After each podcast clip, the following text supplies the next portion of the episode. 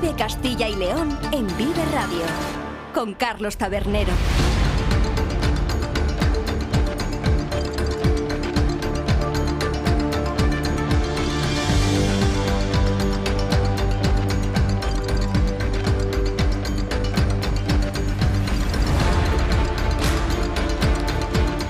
Hola, ¿qué tal? Muy buenas tardes, bienvenidos y bienvenidas a Vive Castilla y León, el programa con el que les acompañamos desde la 1 hasta las 3 de la tarde para informarles de todos esos asuntos de interés que tienen lugar a lo largo y ancho de nuestra comunidad con sus protagonistas, las gentes de Castilla y León. Nos pueden escuchar través de la FM en los distintos diales provinciales, en nuestra página web www.viveradio.es, también en las plataformas de streaming y podcast y en las redes sociales de Vive Radio. Todo ello con el sonido perfecto del que nos provee cada mañana nuestro técnico Ángel de Jesús.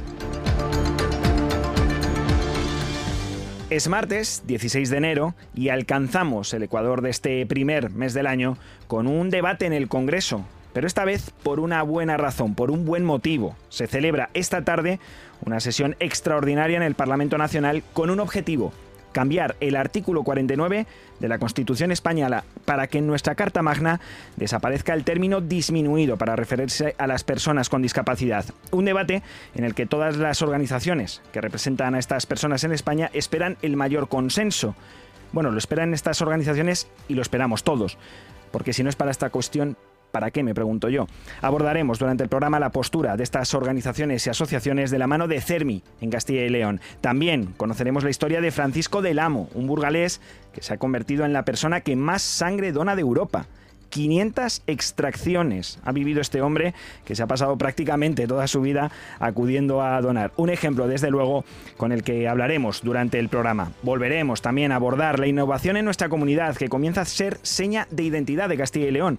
Y es que una empresa sentada en nuestra tierra, redacta.me, ha creado una avanzada herramienta de inteligencia artificial para ayudar a los docentes a crear contenidos y a los alumnos a comprenderlos. Y como cada martes volveremos a hacer un hueco a la actualidad del patrimonio, que esta semana viene cargada. Esto hasta las 2, pero ya saben que a partir de las 2 y cuarto sigue este programa en la voz de Iván Álvarez. Vamos con ello porque aquí comienza un día más Vive Castilla y León.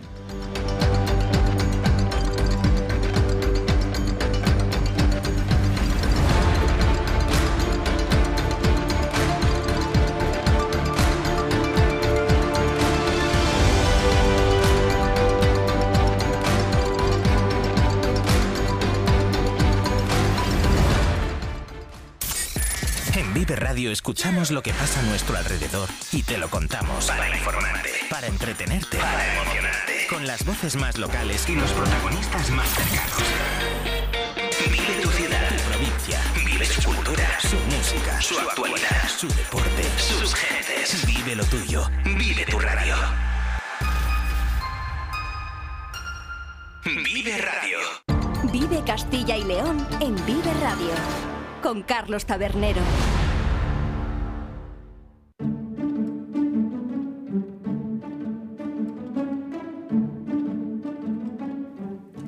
Hoy comenzamos con un tema de pura actualidad, pero que debía pertenecer ya desde hace tiempo al pasado. El Congreso de los Diputados debate desde las 3 de esta tarde la propuesta de reforma del artículo 49 de la Constitución. ¿Y qué dice este artículo? Bueno, pues se lo voy a leer exactamente tal y como está redactado en nuestra Carta Magna, hoy, año 2024. Los poderes públicos realizarán una política de previsión, tratamiento, rehabilitación e integración de los disminuidos físicos, sensoriales y psíquicos a los que prestarán la atención especializada que requieran y los ampararán especialmente para el disfrute de los derechos que este título otorga a todos los ciudadanos. Han escuchado bien, ¿eh? Disminuidos. Un término claramente peyorativo, fruto de una época donde desde luego no estábamos tan avanzados en derechos y en concienciación sobre lo que es y lo que supone la igualdad real, y que esta semana, el jueves en concreto, si todo va como debiera ir hoy, va a dejar de estar en la Constitución española. Digo si todo va como debería ir porque hay acuerdo entre los dos principales partidos, PP y PSOE, para llevar adelante esta reforma del texto de la Carta Magna y como tienen entre los dos una mayoría más que holgada en el Parlamento, se aprobará. Pero Vox, por ejemplo, ya ha advertido que no apoyará la propuesta. Y eso, pese a que a todas las organizaciones que representan a las personas con discapacidad en España han pedido el mayor consenso y la unanimidad en la votación que tendrá lugar este jueves. porque la reforma de justicia se circunscribe solo a ese artículo 49 y quedará redactado así. Las personas con discapacidad son titulares de los derechos y deberes previstos en este título en condiciones de libertad e igualdad real y efectiva, sin que pueda producirse discriminación.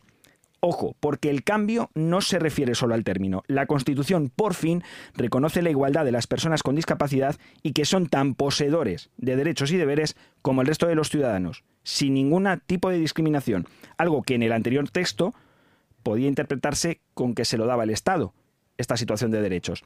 Bueno, además el texto mantiene que los poderes públicos realizarán las políticas necesarias, pero en este caso para garantizar la plena autonomía personal y la inclusión social de las personas con discapacidad, respetando su libertad de elección y preferencias y atendiendo particularmente las necesidades específicas de las mujeres y niñas con discapacidad. Este cambio, que se va a debatir hoy en el eh, Congreso, parte del impulso del Comité de Representantes de Personas con Discapacidad del CERMI, que lleva luchando por ello desde el año 2018.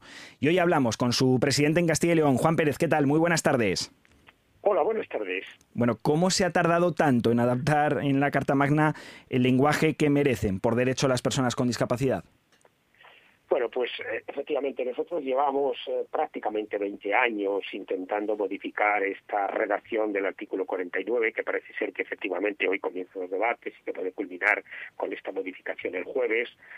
Acuerdo que existe entre los dos grupos parlamentarios mayoritarios, pero que a nosotros nos gustaría y esperamos que este apoyo pues pudiera hacerse extensible a todos los partidos del arco parlamentario sin ningún tipo de fisura, ¿no?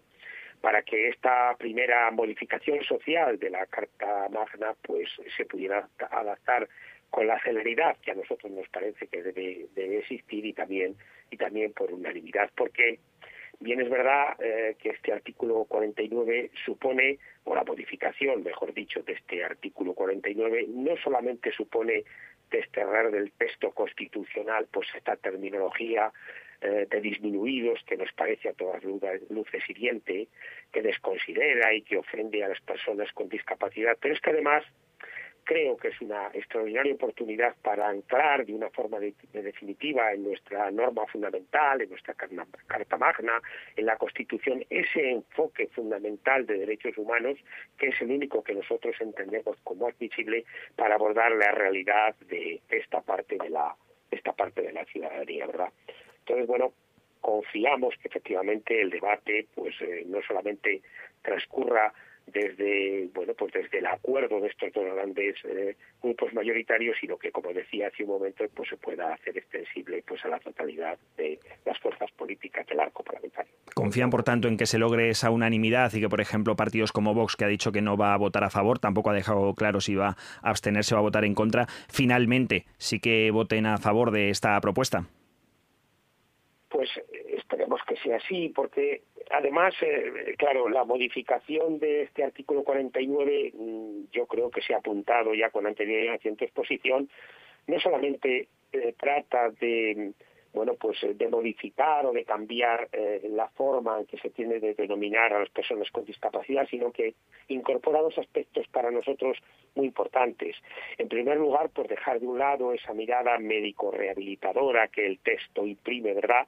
Eh, y para ofrecer pues una visión garantista de derechos para que los poderes públicos pues realicen las políticas necesarias para garantizar pues esta plena autonomía, ¿verdad? Y esta inclusión de las personas con discapacidad, pero también, en segundo lugar, otro cambio que nos parece muy importante en esta nueva relación es que todas estas políticas respetarán pues la libertad de elección y las preferencias de las personas con discapacidad y que además deben ser adoptadas con la participación de las organizaciones representativas de personas con discapacidad, es decir, de todas aquellas eh, organizaciones que nos aglutinamos eh, en torno a CERMI. Claro, es que en este cambio, como decimos, no solo se modifica esa palabra y se trata a las personas con discapacidad como tal, sino que además se les eh, concede, no se les concede porque es que son titulares de derechos y de obligaciones, cosa que en el anterior texto y como comentaba y apuntaba ahora el eh, presidente de CERMI aquí en Castilla y León, Juan Pérez, eh, anteriormente eh, quizás se tenía una visión prácticamente de que debían ser personas tuteladas y era lo que aparecía en la Carta Magna, algo que desde luego dificulta mucho que se pueda lograr la igualdad real y de derechos de, de estas personas. Supongo que aunque habrá gente que no dé importancia a estos cambios, cuando se viven en primera persona, no presidente, cuán importante es cómo el lenguaje modula y define la realidad, ¿verdad? Claro, evidentemente, efectivamente, esto te define clarísimamente la forma de eliminar a una persona, pues te define clarísimamente, pero además es que también nos parece y entendemos que esta modificación supone un avance clarísimo como país, una mejora colectiva que profundiza y que debe ensanchar pues ese carácter de democracia avanzada que la propia Constitución quiere para nosotros, quiere para España como país, ¿verdad? Y nos parece que es imperativa esta modificación de la Constitución para adecuarla, pues está la propia, pues a este constitucionalismo que yo diría social del, siglo actual, del siglo XXI, que refleje, que refleje clarísimamente este enfoque de derechos y de inclusión a la que España, en la que España realmente nos comprometimos ratificando la Convención Internacional sobre los Derechos de las Personas con Discapacidad, que data ya del año 8, luego, desde 2008. Luego, realmente eh, los beneficios son importantes, desde luego, para las personas con discapacidad, también, lógicamente, para ese avance social como país que realmente necesitamos. Este cambio, ¿cuándo ha llegado a nivel social? A lo que me refiero es con cuánto tiempo de retraso va este, en este caso la Constitución con respecto a la realidad social, porque hace ya mucho tiempo, por lo menos la percepción que se tiene es que hace ya varios años que por suerte no se escuchan palabras como disminuido para referirse a personas con discapacidad. Ciertamente es así, pero mientras el texto no se cambie, eso está ahí, la, Constitución es nuestra norma básica, es nuestra carta magna, y, bueno, pues yo creo que esta demanda, que como decía hace un momento, pues es en el tiempo, es muy intensa, eh, pues obedece pues a una firme y sostenido eh, reivindicación pues del movimiento cívico de la discapacidad y, que cuenta desde luego pues con un amplísimo eh, consenso social que ahora pues bueno, pues en fin, eh, por fin yo creo que se va a poder trasladar eh, pues a ese plano político y también a ese plano normativo. Bien, es verdad que efectivamente yo creo que las organizaciones de la discapacidad somos conocidas por la defensa de los derechos de las personas que representamos y que eh, la conciencia social y del ciudadano pues lógicamente te lleva pues a no utilizar este término de disminuido que como decía pues nos parece que es siguiente y que tiene esa desconsideración importante hacia las personas con discapacidad. Siguen existiendo, no obstante, presidente, actitudes en alguna parte de la sociedad que discriminan a las personas con discapacidad más allá de la terminología. Bueno, pues sí, evidentemente, pero además a veces son eh, discriminaciones, diríamos, silenciosas, ¿verdad? Y que afectan a ámbitos como pueda ser pues el empleo, como pueda ser la inclusión, porque en definitiva las organizaciones del ámbito de la discapacidad tenemos como objetivo último y final la inclusión de las personas en, la sociedad como ciudadanos de pleno derecho, ¿verdad? Y entonces, bueno, pues todavía hay unas reticencias importantes a la hora de conseguir empleo, a la hora de llegar a determinados lugares, a la hora, bueno, pues de ser objeto de tratamientos desde el punto de vista de derechos, bueno, sí que efectivamente como sociedad hemos avanzado muchísimo, eso es cierto y hay que hay que reconocerlo y quienes llevamos vinculados al movimiento asociativo y a la discapacidad desde hace muchísimos años, pues clarísimamente debemos manifestar que la sociedad está comprendiendo esta evolución y está afectando a las personas con discapacidad cada vez con más normalidad, pero todavía los porcentajes de empleo en relación con las personas que no presentan ningún tipo de discapacidad por ejemplo, son importantísimos teniendo en cuenta que el empleo para toda persona pues es un elemento de inclusión social importante, ¿no? Porque bueno, pues te permite lógicamente eh, pues tener una autonomía económica, ser fuente de derechos, etcétera, etcétera, y todavía en ese sentido, pues efectivamente nos queda nos queda mucho, pero reconocer que la sociedad lógicamente está dispensándonos un trato cada vez mucho más amable y cada vez mucho más favorable. Sí, sí demandas, desde luego, en cuanto al empleo y la accesibilidad que deben ser escuchadas por los poderes públicos para poder eh, ponerle fin a este tipo de desigualdades cuanto antes, pero siempre es positivo que el mensaje haya calado en la sociedad y que por fin de una vez la Constitución, nuestra Carta Magna, se adapte a esa evolución social para las personas con discapacidad que desde luego, como decimos, siempre lo han sido, poseedoras de esos derechos y responsabilidades, aunque la Constitución no lo expresase de la manera clara que esperemos que a partir del jueves con esta votación eh, se pueda realizar. Muchísimas gracias por habernos atendido y por habernos explicado esta cuestión al presidente del CERMI aquí en Castilla y León, Juan Pérez. Muchas gracias a vosotros por permitirnos eh, dar, darnos visibilidad. Muchas gracias, un abrazo. En Vive Radio tienes una cita con Robin Cutsi de lunes a viernes. Desde las 6 a las 8 de la tarde. a las 8 de la tarde. Vive la música. Vive la música. Vive los éxitos. Vive los éxitos. Vive el recuerdo. Vive el recuerdo. Vive Radio con Robin Cutsi. Donde vive tu música. Vive Castilla y León en Vive Radio con Carlos Tabernero.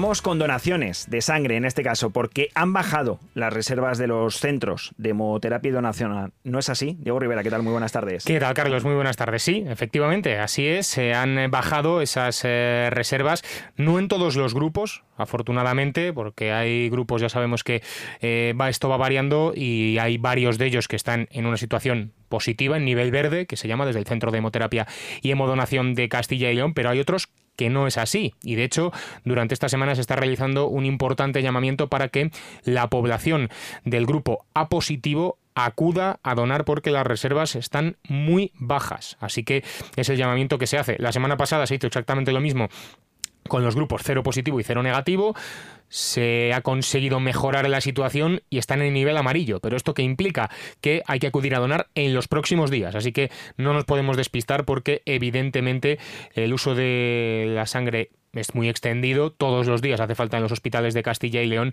y estas reservas van bajando. Así que todo el mundo, por favor, tiene que acudir a donar, lo está poniendo de manifiesto el Centro de Hemoterapia y Hemodonación de Castilla y León. Y es el llamamiento al que nos sumamos desde aquí, desde Vive Castilla y León. Y además, Diego, esta mañana has podido hablar ¿no? con una de las responsables de estos centros. Sí, concretamente con eh, Eli Arija, que es la presidenta de la Hermandad de Donantes de Sangre de Valladolid, que nos ponía de manifiesto que actualmente estamos en uno de esos momentos complicados en cuanto a donación de sangre, porque siempre los periodos vacacionales, ya sean los eh, navideños o los de verano principalmente, hacen que eso, que las reservas bajen en los distintos puntos de donación en este centro de hemoterapia.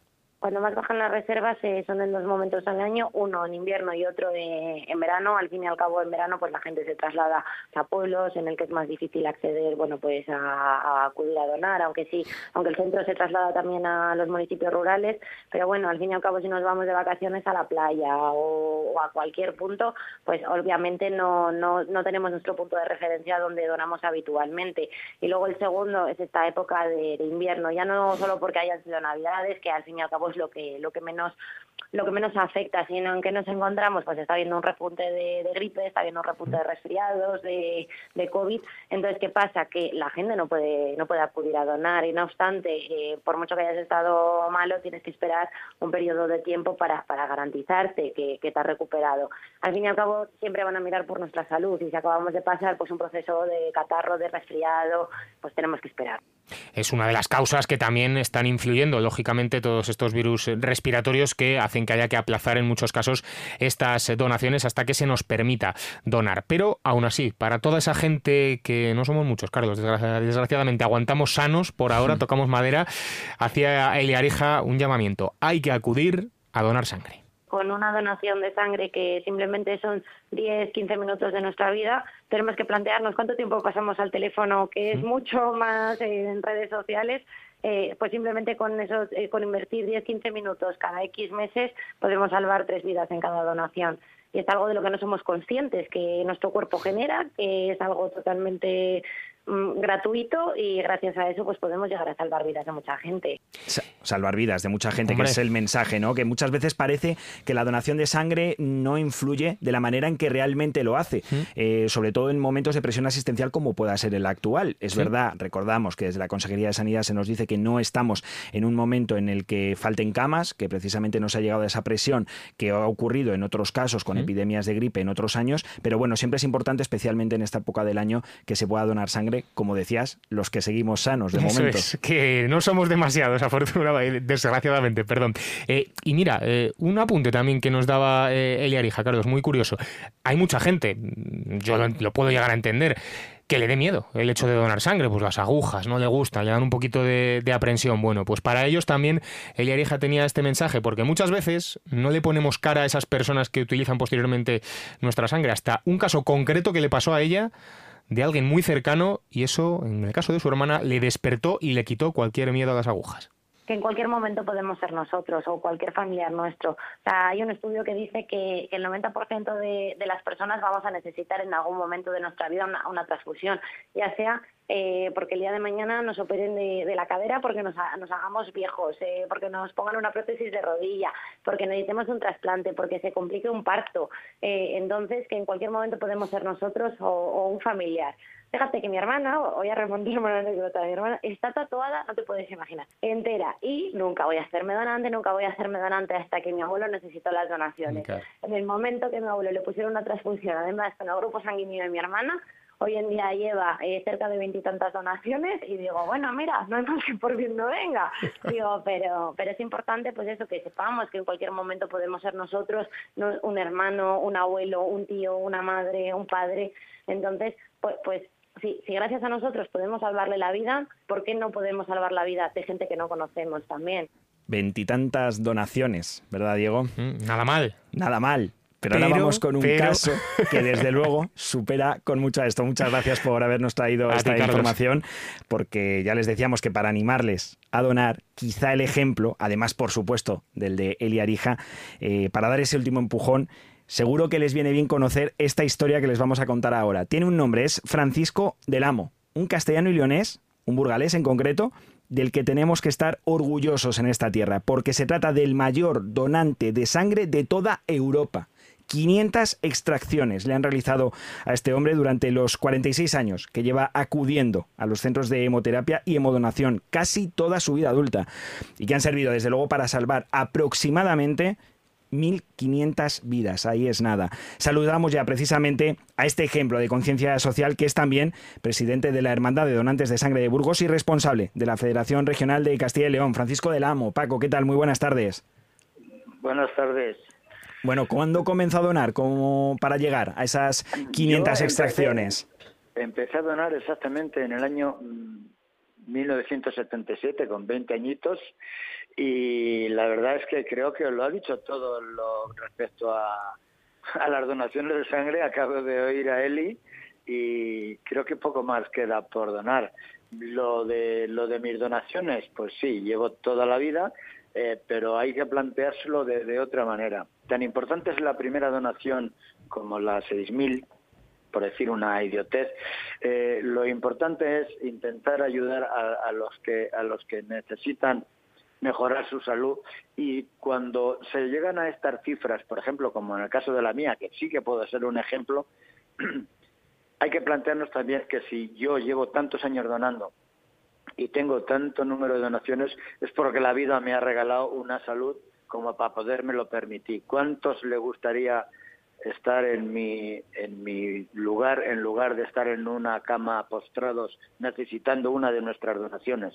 Desde luego es un mensaje y una idea que, que cala porque aquí, desde luego, uno podría pensar que se puede estar orgulloso, pero fíjese cómo lo enfoca. Gracias a lo que sea, tengo esta salud que me permite realizar esas 500 donaciones que lo comentábamos antes, es un récord europeo.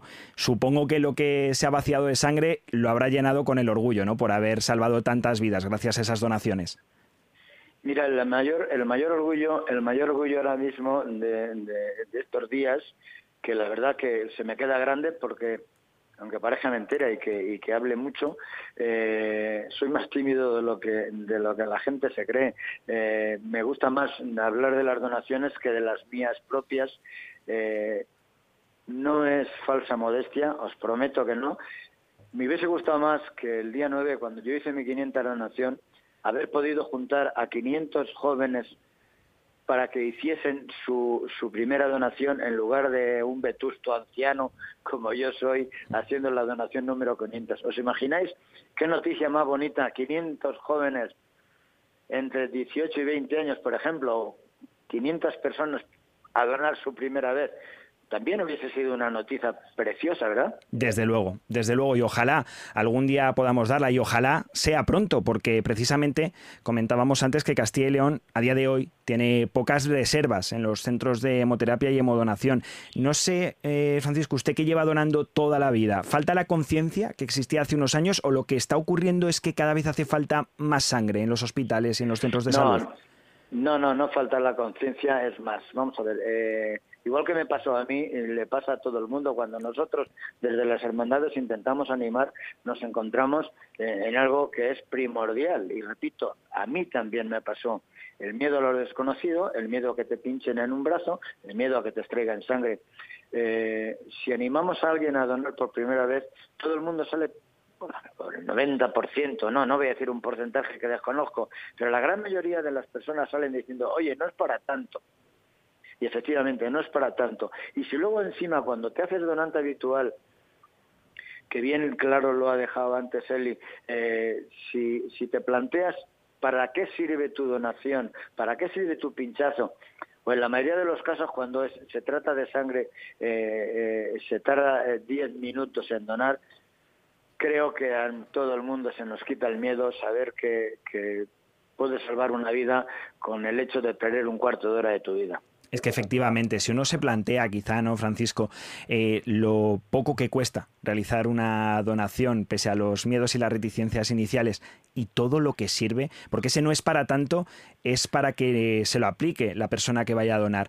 Pero qué importante es y cuánta eh, satisfacción y sobre todo cuánta salud da el poder dar esa sangre a personas que realmente lo, lo necesitan. Mira, siempre hablamos de, que la sangre salva vidas, que es cierto, y sobre todo, bueno, pues ahí tenemos los accidentes. Pero eh, yo, yo me centro más en, en, otra cosa que, que, es mejorar la salud de, de los enfermos. A ver, tan importante es alegrarle la vida a toda una familia, porque cuando hay un enfermo en un hospital con una enfermedad larga, si con una donación nuestra podemos ayudar hacer sonreír a toda su familia porque le mejoramos la, salud, ¿eh? a poco que lo vayamos consiguiendo, qué bien merece la pena. Luego nos tenemos que plantear una cosa. Lo más escandaloso son los, los accidentes de tráfico. Los accidentes, en general, consumen un 4% de la sangre de nuestro país es una en un Paritorio, en un paritorio, pero en un paritorio se, se consume un 4 o un 5. Un paritorio no hay nadie enfermo. Va alguien tranquilamente a tener a su hijo y se complica la cosa y necesita tres o cuatro o cinco bolsas de sangre. Y luego tenemos los más calladitos que están o, ingresados en un hospital o en el mejor de los casos en una cama en su casa con, con, la dichosa oncología, con, con, el dichoso, con el dichoso cáncer, y, y ahí se consume alrededor de un 50% de la sangre de nuestro país. No se nos olvide que en nuestra comunidad se necesitan 450 bolsas de sangre diarias y eso no sale de los árboles. Tenemos que animar a la gente a que ponga el brazo porque mientras que no haya una persona que ponga el brazo, poco podemos hacer en los quirófanos y poco podemos ayudar a nuestros enfermos. Y para terminar de animar a esas personas que están dudosas en casa, ¿qué le diría a aquellas que tienen esa conciencia solidaria, que sí que quieren donar, que han pensado en ello, pero que por algún motivo no se atreven a dar el paso? Que se regalen una donación, que sientan la satisfacción de que pierdan ese pequeño miedo de la primera vez y que, y que sientan la satisfacción de, de saber que con su pinchazo dejan una bolsita que puede eh, incluso salvar una vida a alguien que ni conoces y que tampoco nadie va a saber que, que, es tuya, ni quién la recibe, ni quién la da. Eso posiblemente sea la grandeza de los donantes de sangre.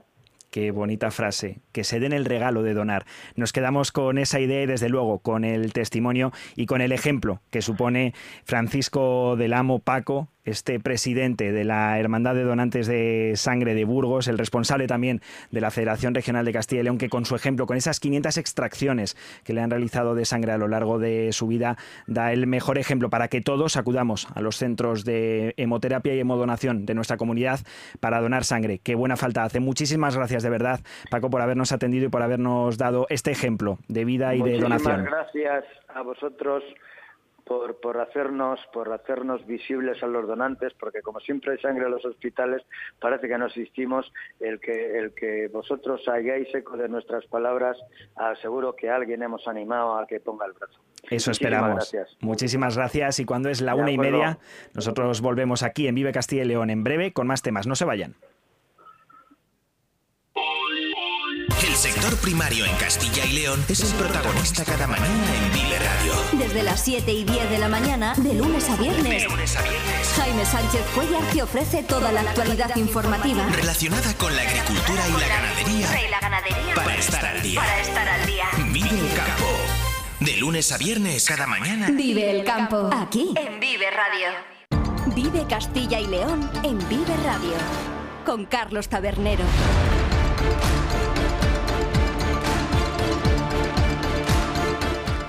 Y pasamos de la solidaridad a la innovación. Ya saben que aquí en Vive Castilla y León defendemos que esta comunidad es sobresaliente en esta cuestión, pero que quizá no se le dé la visibilidad suficiente o quizá es que no seamos totalmente conscientes de lo puntera que es la investigación en nuestra comunidad.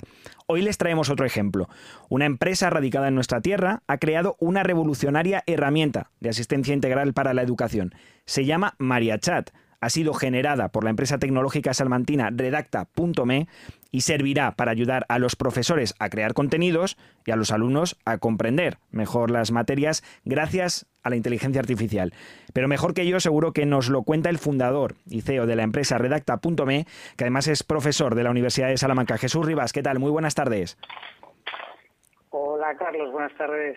Bueno, cuéntenos en qué consiste exactamente esta herramienta, este Maria Chat. Bueno, eh, yo creo que hacer la referencia a ChatGPT es obligada, ¿no? Porque así también todo el mundo todo el mundo sabe de lo que hablamos, ¿no? Al final es un asistente eh, tipo ChatGPT que está, digamos, especializada eh, en este caso para prestar un apoyo a los docentes y también a, a los a los alumnos. ¿Y, ¿Y, el nombre, este nombre curioso de María Chat, a qué se debe?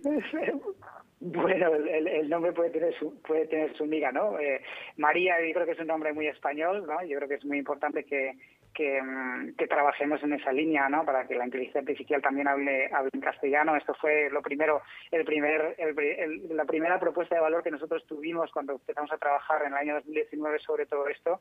Y es que la inteligencia artificial, en este caso, el, el modelo, este, este, modelo que nosotros utilizábamos estaba, eh, digamos, construido con datos en inglés. Con lo cual empezamos a trabajar sobre la propuesta de valor para que el modelo eh, escribiese bien en castellano y, y eso pues lo, lo, lo conseguimos. Eh, pero bueno, nosotros lanzamos, eh, fíjate, un, un, un, 29 de noviembre y ChatGPT se publicó el día 30, con lo cual, bueno, pues eh, eh, eso hizo que, que esta propuesta de valor, que ChatGPT hablase bien en castellano y a partir de ahí pues fue cuando volvimos a, a digamos, a darle una pensada al proyecto y decidimos eh, crear, construir este ChatGPT especializado en este caso en educación. ¿Y cómo va a ayudar en concreto a los docentes? ¿Verán reducido ese tiempo que suelen dedicar a preparar sus clases? Eso es, o sea, al final lo que tenemos aquí es un asistente pero como, como, como su propio nombre indica, lo que nos ayuda es pues, a crear contenidos, como podrían ser ejercicios, exámenes, eh, apuntes. Si hablamos de, de, particularidades de la DONLOE, que como sabes es la ley de educación que tenemos, pues hablaríamos de situaciones de aprendizaje, rúbricas, unidades didácticas.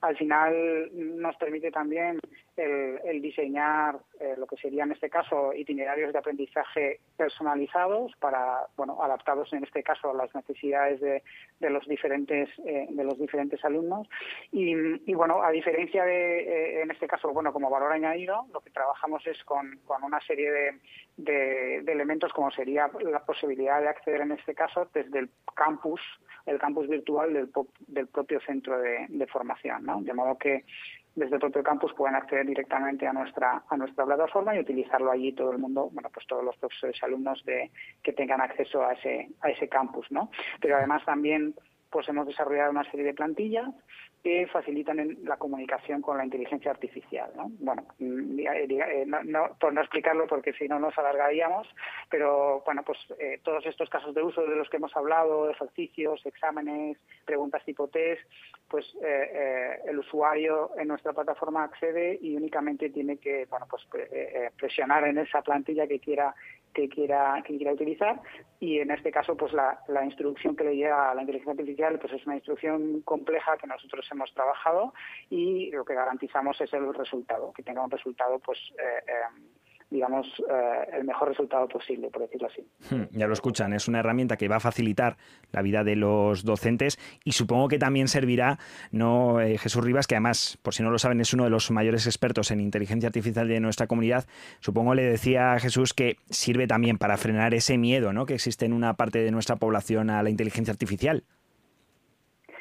Sí, sin duda, sin duda. Bueno, esto, esto ha llegado aquí para quedarse, ¿no? Ayer escuchaba, eh, me contaban un ejemplo de que eh, cuando se eh, desarrolló la calculadora en Estados Unidos hubo manifestaciones de contables eh, contra la calculadora porque pensaban que decían que les iban a quitar el trabajo ¿no? bueno hay una frase aquí que se dice mucho en este mundo y es que no te la va a quitar el trabajo no te lo va a quitar eh, la inteligencia artificial sino otra persona que sepa manejar estas herramientas ¿no? y bueno esto en, las empresas al final ha venido para quedarse es una ayuda no solo para la educación sino también bueno pues para la, la gestión de contenidos dentro de la propia empresa para el análisis de los datos de la información etcétera, y, realmente pues, pues lo que te ayuda es eh, a mejorar tu productividad. Ahora tenemos que entender todo esto como un medio, ¿vale? No como un fin. Es decir, si yo voy a crear un contenido, un texto con nuestra plataforma o con cualquier otro modelo de inteligencia artificial, es muy importante que revisemos el resultado, ¿vale? Mm. Y esto en el aula pues eh, de cara al alumno tiene, tiene mucha utilidad, ¿no? Porque quizás ahora lo que tenemos es que estar preocupados desde el punto de vista docente, pues por, por tratar de potenciar otra serie de, de, habilidades, como puede ser el pensamiento crítico, ¿no? Y el que, bueno, pues que un alumno te cree un texto, te le pongas un ejercicio, te cree un texto con una herramienta de este tipo y le pidas que contraste realmente si esa información está bien o no, o cómo lo puede mejorar, o que, o que se muestre crítico sobre, sobre, sobre ese texto, ¿no? Y bueno, esto al final, claro, salir de la zona de confort no es, eh, no es cómodo, pero bueno, yo creo que, está, está, muy claro que todo esto se integrará dentro de nuestro, nuestro día a día, como ya eh, hay muchas herramientas de inteligencia artificial que ya, que ya lo están. Y el mensaje yo creo que es ese, ¿no? Finalmente, profesor, que hay que adaptarse porque esto ha venido para quedarse y la mejor manera es conocerlo, saber utilizarlo y aprovecharlo para mejorar nuestra calidad de vida y nuestra calidad laboral. Así es, así es, así es. Desde luego, desde luego lo que lo que lo que tenemos delante es una gran oportunidad que nos puede ayudar, bueno, pues eso, a, ser más productivos y, por qué no, a tener más tiempo libre, que eso también está muy bien y, y nos gusta y nos gusta a todos, ¿no? Desde luego, bueno, pues muchísimas gracias por habernos explicado no solo esta herramienta, sino las posibilidades y potencialidades que tiene la inteligencia artificial y por lanzar ese mensaje, ¿no? De que dejemos de tenerle temor a este tipo de herramientas, porque bien utilizadas, sabiendo cómo se deben usar, pueden mejorar y mucho nuestra calidad de vida. Gracias de nuevo al eh, profesor de la Universidad de Salamanca y fundador y CEO de la empresa Redacta.me, Jesús Rivas, por habernos atendido en esta tarde de Vive Castilla y León. Nada, muchísimas gracias a vosotros, un placer.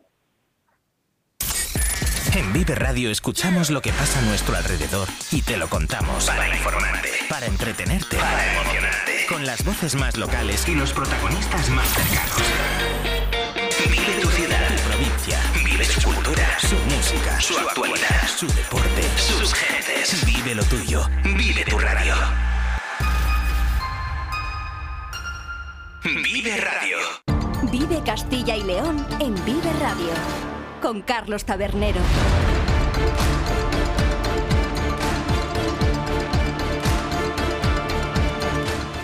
Y antes de ir con nuestra sección habitual de cada martes, la dedicada al patrimonio, vamos a hablar de una iniciativa que precisamente tiene vinculación con este tema y que un año más pone en marcha la red de conjuntos históricos de Castilla y León, vuelve el pasaporte turístico, que bajo el nombre Asómate a nuestra vida pretende promocionar esos atractivos patrimoniales, paisajísticos, gastronómicos y medioambientales de los 42 municipios de las nueve provincias de la comunidad que actualmente forman esta asociación. Y para ver cómo funciona el pasaporte y qué novedades trae este año, contamos en la sintonía de Vive Castilla y León con el alcalde de uno de los municipios integrados en esta red, David Esteban, alcalde de Medina de Río Seco. ¿Qué tal? Muy buenas tardes. Buenas tardes, Carlos. Buenas tardes a todos los oyentes de Vive Radio, Vive Castilla y León. Pues efectivamente, un año más, la red de conjuntos históricos de, Castilla y León lanza ese pasaporte, ese pasaporte turístico, ¿no? Esa herramienta que de alguna forma pues viene a potenciar ¿no? los recursos de bueno hasta 47 municipios ya que conforman la red de conjuntos históricos de, Castilla y León que bueno pues que soy un poco portavoz en tanto que eh, tengo el honor de, presidir ¿no? esta esta red y que es una red que nos que nos sirve para, para aprender unos de otros y para crear ¿no? esa, esa marca de calidad al fin y al cabo eh, que son los conjuntos históricos de nuestra comunidad ¿no? esos más de 120 eh, conjuntos históricos que hacen ¿no? un referente eh, de, nuestros municipios, ¿no? Eh, y en ese sentido, eh, bueno, pues uno podrá visitar en, en Ávila Pedro Bernardo, Arevalo, Madrigal de las Altas Torres y el Barco de Ávila. En Burgos, Frías, Oña, Babecondes, Vilviesca, Umiel de Izán, Medina de Pomar, Lerma o Castellojeriz, ¿no? En León, Villafranca del Bierzo, Astorga, Sagún, Valderas, Grajal de Campos, Almanza eh, o Benvibre. En Palencia, Ampudia, Dueñas, Becerril de Campos, Fuentes de Nava o Támara de Campos, ¿no? En Salamanca, Alba de Tormes, Ciudad Rodrigo, Peñaranda de Alcamonte, Mogarraz o, Ledesma en Segovia, el Real Sitio de San Ildefonso o Cuellar, en Soria, Berlanga de Duero, Yanguas, Langa de Duero o Ágreda, en, Valladolid, eh, Medina de Río Seco, Medina del Campo, Urueña, Peñafiel, Rueda, Simancas, Tordesillas o Montealegre, eh, y en Zamora, Villarciervos, Toro, Alcañices o Puebla de Sanabria. ¿no? Lo que, de lo que se trata es de que una persona pueda visitar seis de estos conjuntos históricos, sellar eh, ese pasaporte como si de una credencial de paso eh, se tratara y se entra en, en, el sorteo de nueve noches de, de hotel eh, para dos personas tantas noches de hotel como provincias ¿no? tenemos en, en, nuestra comunidad eh, provincias eh, que tienen estos conjuntos históricos y que nos llevamos organizando ¿no? como, como red desde un punto de vista formal en el año 2018 y, y la verdad es que eh, bueno pues pues ese patrimonio esa historia ese arte esa naturaleza, esa gastronomía, pues esas tradiciones, al fin y al cabo esa cercanía, esa hospitalidad, esa tranquilidad y esa vida que se respira y que se vive en cada uno de nuestros conjuntos históricos, es lo que queremos acercar a través de esta herramienta que, Carlos, eh, nos tenemos que apuntar como fecha límite 30 de abril de este mismo año. Hasta el 30 de abril se podrá visitar esos seis conjuntos históricos que nos van a permitir entrar, eh, formar parte ¿no? de ese sorteo para hacernos con esas nueve noches, eh, nueve, nueve parejas, ¿no? Que van a poder, eh, bueno, pues conseguir, ¿no? Esa, esa noche de hotel y que al fin y al cabo será una excusa más para volver a visitarnos, para volver a visitar la vida que tienen los conjuntos históricos de nuestra comunidad autónoma que como digo estamos organizados y en esa en esa red y que tienen un pasaporte que al fin y al cabo es un pasaporte eh, para eh, vivir la vida que se vive en los conjuntos históricos. Y qué mejor excusa no para poder volver a visitar esos pueblos que este pasaporte histórico que ya lo han oído eh, van a tener la posibilidad de participar en un sorteo todos aquellos que sellen seis de las credenciales que van a existir en esos 47 municipios que forman parte de esta red, 47 alcalde, porque el año pasado eran 42. Esto sigue creciendo, esta red sigue aumentando en el número de pueblos de Castilla y León participantes. Pues sí, día a día, semana a semana, año a año, bueno, pues vamos consiguiendo eh, que mm, ese boca a boca, fundamentalmente, pues gracias a los municipios que ya forman parte de esta de esta red, ¿no? Eh, que lo que hacemos en ella es compartir las, las experiencias, compartir las inquietudes, eh, compartir también pues esa problemática que podemos tener dentro de nuestros propios conjuntos históricos en la gestión, pero sobre todo eh, poner de relieve la oportunidad, la fortaleza que tiene ser conjunto histórico, eh, ese marchamo de calidad que al final postre es, ¿no? Ser conjunto histórico, eh, pues eh, se, se pone de manifiesto en este pasaporte turístico y muchas veces pues nos pasa, ¿no? Que, que mm, viajamos a, a lugares recónditos, lejanos, ¿no? Y, y, acabamos por no conocer lo que tenemos cerca, ¿no? Y, bueno, y cerca tenemos maravillas, eh, maravillas como, como estas localidades con conjuntos históricos verdaderamente únicos que atesoran historias y tradición, eh, en los que eh, podemos avivar los cinco sentidos, ¿no? Qué decir de la rica gastronomía que, que existe en cada uno de ellos, ¿no? y, y, lo que queremos hacer, ¿no? Con, con esta herramienta, pues precisamente, como digo, acercarlo un poco más eh, que el pasaporte eh, a modo de credencial de paso sea un pretexto para un posttexto y ese posttexto no sea otro que conocer mejor nuestros nuestros conjuntos históricos no eh, está todo listo está todo dispuesto eh, dónde pueden adquirir quienes nos estén escuchando a través de las ondas en, en Vive Radio en Vive Castilla y León ¿Dónde pueden adquirir esa, ese, ese, pasaporte? Pues es muy sencillo. Eh, en las propias oficinas de turismo de las localidades, cuando uno entra en la puerta de entrada al turismo de, de, de, ese conjunto histórico, se acerca a la oficina de turismo y allí la tienen. Pero para aquellos que son muy previsores, que les gusta ir desde casa eh, con todo predispuesto, pueden descargarlo en nuestra página web, que es www.reco.i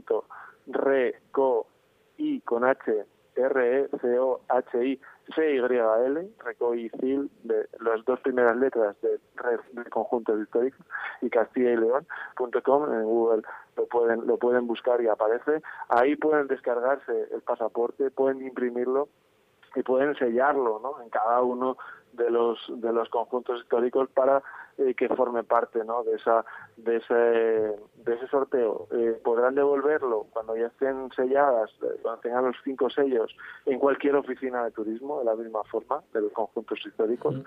y también podrán devolverlo eh, si si no lo han hecho de esa forma, lo pueden enviar por correo electrónico al correo de la red de conjuntos históricos, que es info arroba recoicil, radio, las dos primeras letras de red de conjuntos históricos, cyrl.com, o lo pueden enviar también eh, al ayuntamiento eh, que, bueno, en este momento preside ¿no? esa, esa red de conjuntos históricos que es el ayuntamiento de Medina de Río Seco, si lo quieren hacer desde, una, desde un punto de vista convencional y ordinario, ¿no? Pueden mandarlo por correo eh, ordinario también a, a, esa, a esa localidad. Desde de luego... esta forma, nos asomamos a la vida de los conjuntos históricos y de esta forma participamos ¿no? de, esa, de ese sorteo en forma de, de una noche eh, para, para nueve noches, vaya, una noche en cada una de las nueve provincias. Desde luego es una inmejorable, una manera original además de conocer el patrimonio histórico, artístico y medioambiental que nutre todas las provincias de Castilla y León, además, porque pasan las nueve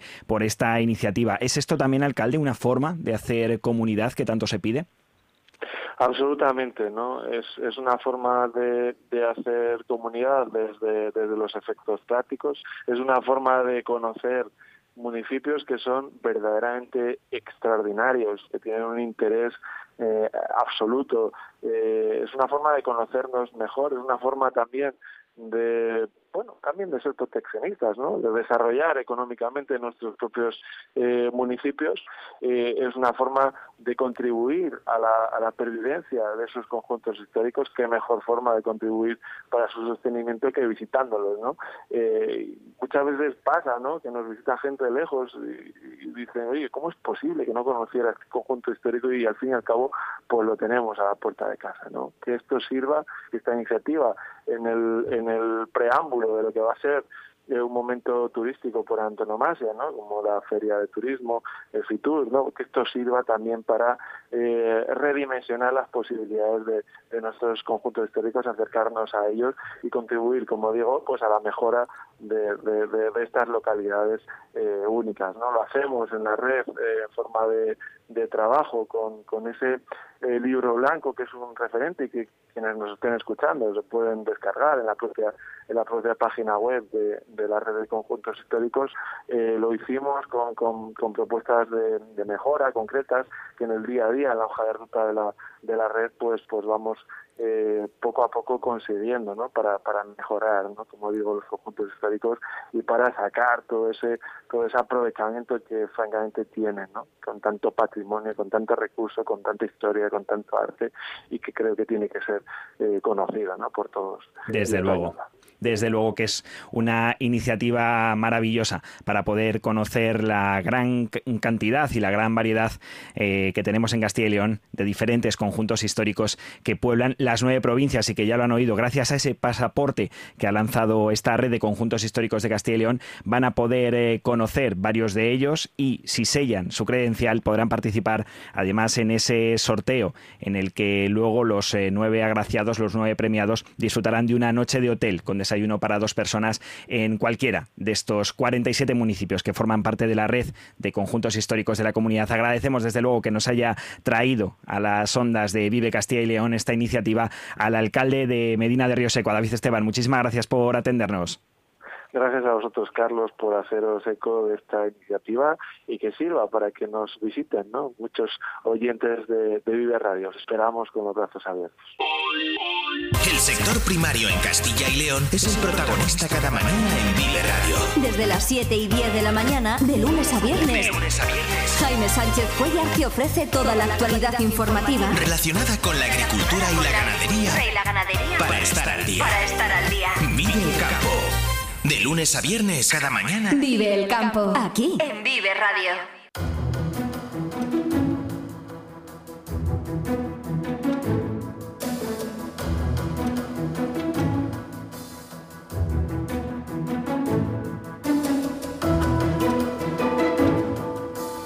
Nos acercamos ya a las 2 de la tarde, cuando quedan apenas 9 minutos para que concluya este primer bloque de información hoy en eh, Vive Castilla y León. Y vamos, como cada martes, con nuestro flash, con esas noticias que han tenido lugar durante estos últimos siete días eh, referentes al patrimonio, al rico patrimonio de Castilla y León. Y como siempre, aquí a mi lado tenemos al mayor experto de Vive Radio en esta cuestión, a Daniel González. ¿Qué tal? Muy buenas. Buenas tardes.